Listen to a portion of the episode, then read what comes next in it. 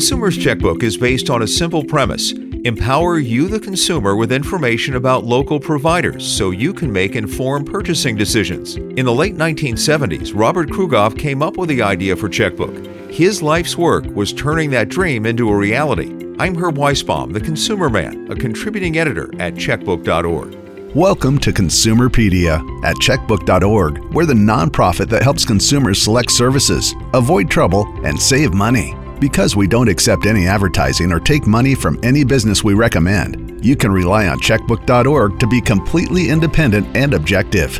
Now, here's the host of Consumerpedia, America's consumer expert, the consumer man, Herb Weisbaum. Something different in this episode a tribute to the man who created Consumer's Checkbook and the nonprofit organization that publishes ratings and reviews in seven cities, runs the website checkbook.org, and produces this podcast.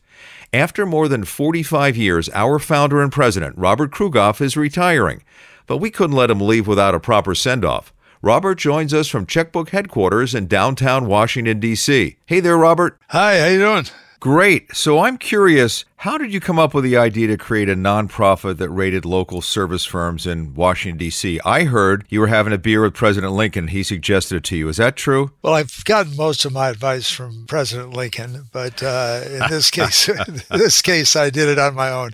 He was a little old to give me advice on this when I started to think about it. What was your thought process? Why did you think this was needed? Well, I always tell people a story that. Uh, I w- took my car into an auto repair shop and got it back, you know, the next day and drove it away. And within a minute, I knew that it wasn't fixed right. So I took it back in. They said they had fixed it and everything was good and uh, drove it away again. And same problem, it had not been fixed.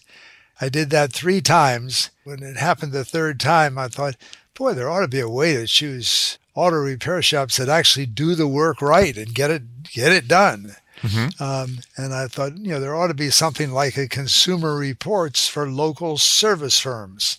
And I realized that that would be true of auto repair shops, but also of plumbers and lawn care services and roofers and all kinds of services like that, uh, home and car related services, but also very clear that you'd like to have be able to get information on the quality of doctors and veterinarians and things like that. Actually, I had spent uh, a couple of years I was working for what was then called the Office of Health Education and Welfare, which is now the same as HHS. Mm-hmm. So when I was there, we evaluated healthcare providers and welfare systems and Head Start programs and neighborhood health centers and social services specialists and all kinds of things like that. And that was very interesting. And figuring out how to evaluate those things was a real challenge. Uh, and certainly it wasn't the same as evaluating an auto repair shop, but it required, you know, some of the same skills. And so I just thought there ought to be something to evaluate services, not just to evaluate products as Consumer Reports was doing at the time. Uh, and so I started to think about how to do that. So back then, no one else was doing this. There was no Yelp, there was no Trustpilot. Consumer Reports only rated products, not services. Obviously, your thinking was that people needed ratings for doctors and plumbers and auto repair shops, as you found out in other local services, right? Yes, people definitely needed that. It was clear to me that I didn't know who was good. And if I didn't, uh, no reason to think that other people were going to know who were the good ones and who were the bad ones. And that's true in terms of quality, but it's also true in terms of the cost, the reliability, etc. I was told it was quite a shoestring operation when it first started. How did you get and tally your results back then? Well, we had to figure out ways to do it. So some of them were kind of strange, but and some of them are, you know, we, we still do. And I guess I didn't tell you that we started out by putting out a magazine uh, and we did that for about 20 years before we could go online. But then we switched and started to also still have the magazine, but also put evaluations online to help people choose plumbers and auto repair shops and daycare centers and all kinds of things like that. Then you decided to rate hospitals and doctors, something that had never been done before. Did you get much pushback on that from the medical community? well, yes, got a lot of pushback on it. You know, there's some things that we would evaluate. It was just does the doctor listen to you? Does the doctor explain things? Does the doctor tell you what your risks are? Things like that. And those are things that we could evaluate by surveying consumers. And we did that right away. We started to survey consumers about doctors and about hospitals, etc. But we also wanted to get other forms of feedback and, and some kind of strange things we did when we were trying to evaluate hospital emergency departments. One thing we did was uh, survey members of ambulance squads. And so we went to many, many fire departments and other places that have the ambulance squads and were running the ambulances. And we actually interviewed many, many people uh, who were working there who were regularly taking people to emergency departments. And in the process of that, it turned out that it seemed like they were getting quite a bit of insight into how well that emergency department responded and how quickly it responded and so on, uh, and published the results. But we also wanted to evaluate nursing homes, for instance, and we decided that it made sense to survey somebody who was regularly going to various different nursing homes and uh, forming opinions as to how well those nursing homes were taking care of patients. And so one of the things we did then was we surveyed hundreds of members of the clergy and asked them about uh, nursing homes that they felt they knew something about uh, and asked them, does the staff communicate well with the patients and communicate well with the families? Does the staff provide the services that the patients need? Anyway, we were able to ask members of the clergy who were regularly visiting these nursing homes and talking to patients and families about the experience they were having at these nursing homes. That was another source of information on those nursing homes. So we tried you know, a lot of different ways to evaluate healthcare providers. Mm-hmm. A lot of what we do is just give people advice. And, and also, you know, should you request cost information in advance? And you clearly should. And we could show that there were big price differences for exactly the same thing. In fact, we used undercover shoppers as we do for many different types of healthcare services. Uh, in fact, many different types of services in general. I want to go back just a second. So, in the early days to rate emergency rooms, you, Robert Krugoff, would go around to the fire stations in the Washington, D.C. area, knock on the door, and say, Hi, my name's Robert Krugoff, and I'm starting this new publication called Checkbook. And could you possibly tell me what you think about the emergency rooms where you take your patients? Is that what you were doing? That's one of the things we were doing, yes. Now, we, we also, you know, a very important part of what we did was to survey patients, and we surveyed our, our own subscribers when, when we began to have subscribers, and we surveyed Consumer Reports subscribers, you know, and we looked to see whether these emergency departments were licensed and whether they had had legal problems or and other things like that. But yes, you know, we hired people as soon as we could afford to do so and asked them to, to go out and talk to uh, ambulance squad members and stuff like that. Very, very clever. These days, there are all sorts of rating services available. What do you think makes Checkbook's rating different? And is it those undercover shoppers and price surveys that helps make that different? Yeah. I mean, I think the big thing is, and I'm, you know, thinking of Angie Angie's List and Home Advisor and Yelp, we look at those and we say, well, they are getting most or all of their money from the very organizations and outfits and service providers that they claim to be evaluating. And we're the only organization that doesn't take money from the service providers we evaluate. And that's a very big thing. You know, that's really a problem. That's a form of bias that we think people should definitely be aware of and, and uh, you know, should not put as much reliance on ratings where the raters are actually getting paid by the entities that are being rated.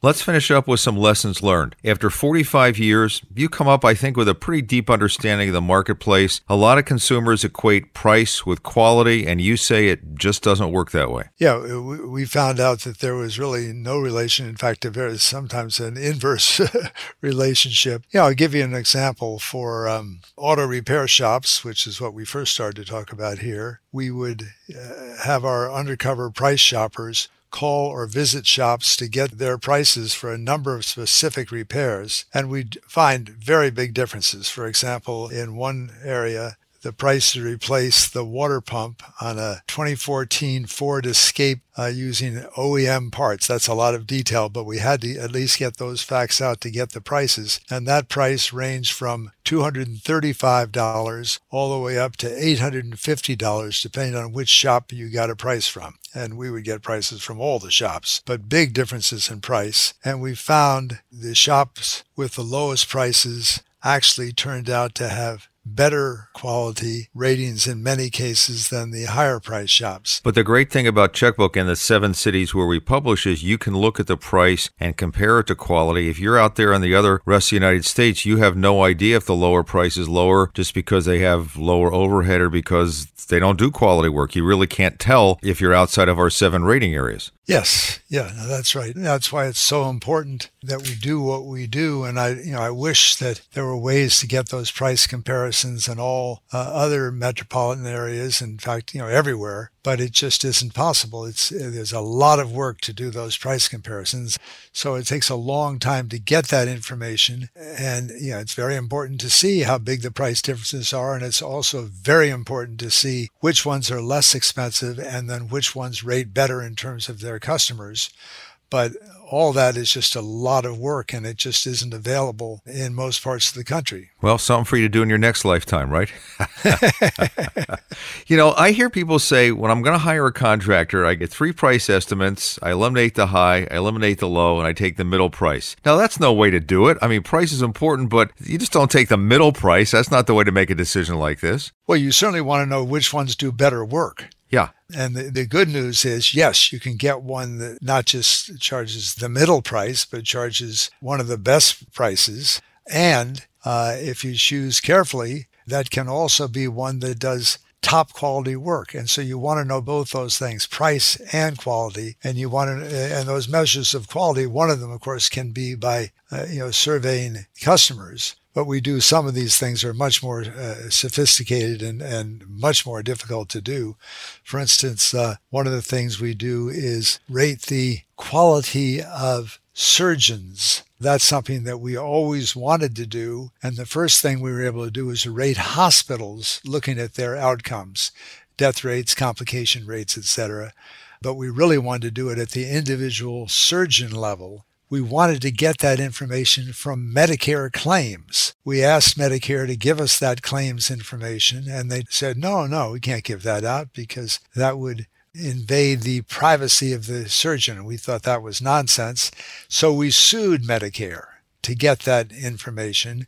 And in that case, we sued. It took us, you know, several years in court to get a result. So it took years and years and years, but you finally got it we did, and we published ratings of surgeons in terms of their death rates and their rates of complications. And uh, we got all that kind of information and published it in our seven metro areas, but we also published uh, those surgeon ratings uh, for the entire country. So people in other places could go to our surgeon ratings website and they could find surgeons in, in most parts of the country anyway uh, and see uh, which ones had better results and which ones had worse results and they could make their choices of surgeons with that in mind. Well, when it comes to being a smart consumer, I always say knowledge is power, and that's what Checkbook does. It puts that knowledge into people's hands. Robert, I want to congratulate you on uh, 45 wonderful years. As the song goes, you're going to ease on down, ease on down the road. But I know this isn't the last we've heard of you. Uh, I hope you're very proud of what you did because it's truly amazing. Well, it's been very satisfying. And, you know, I felt very good about the results, being able to get this information out because it was obvious that it was needed. And, and yet we were able to put out information that I was satisfied really did, it really was meaningful and reliable. And I've had a wonderful staff helping me do that. In fact, I would have retired a long time ago if I didn't have such a wonderful staff who are so satisfying to work with and who uh, obviously bring a lot more expertise to many of these questions than I could possibly bring to them. And with all your visits to Seattle, you got to meet me. Well, that, of course, was the high point. Robert, be well. And if you see President Lincoln, say hello to him for me, okay? If I do, don't. But you're not going to count on that, I guess, are you? No, not at all. I, Hey, job well done. Thank you so much for what you've done for all of us. Well, thanks very much for uh, uh, talking with me about it and uh, letting me you know, spread the word about this kind of thing to other people. And, and I hope other people will find this kind of information and really get good services as a result. Well, that's it for this edition of Consumerpedia. Thank you for listening. You can subscribe to us on Apple or Google Podcasts, Spotify, Stitcher, or wherever you listen to your podcasts. That way, you won't miss any episodes. Another way you can support this show is to follow us at Consumerpedia on Facebook and Instagram, or at My Consumerpedia on Twitter. I'm Herb Weisbaum. Thank you for listening. Consumerpedia is a public service of checkbook.org. We're a unique nonprofit that empowers you, the consumer, to save money and make smarter choices. From auto repair shops to doctors, plumbers to vets, you can count on checkbook.org to help you find the best services and avoid the worst. Local ratings are unbiased and accurate. If you live in or around these seven cities and haven't joined Checkbook yet, check us out. Boston, Chicago, Philadelphia, Seattle, San Francisco, Minneapolis, St. Paul, and Washington, D.C. To get your free 30-day subscription, go to checkbook.org slash consumerpedia. Consumerpedia, empowering consumers to save money and make smarter choices.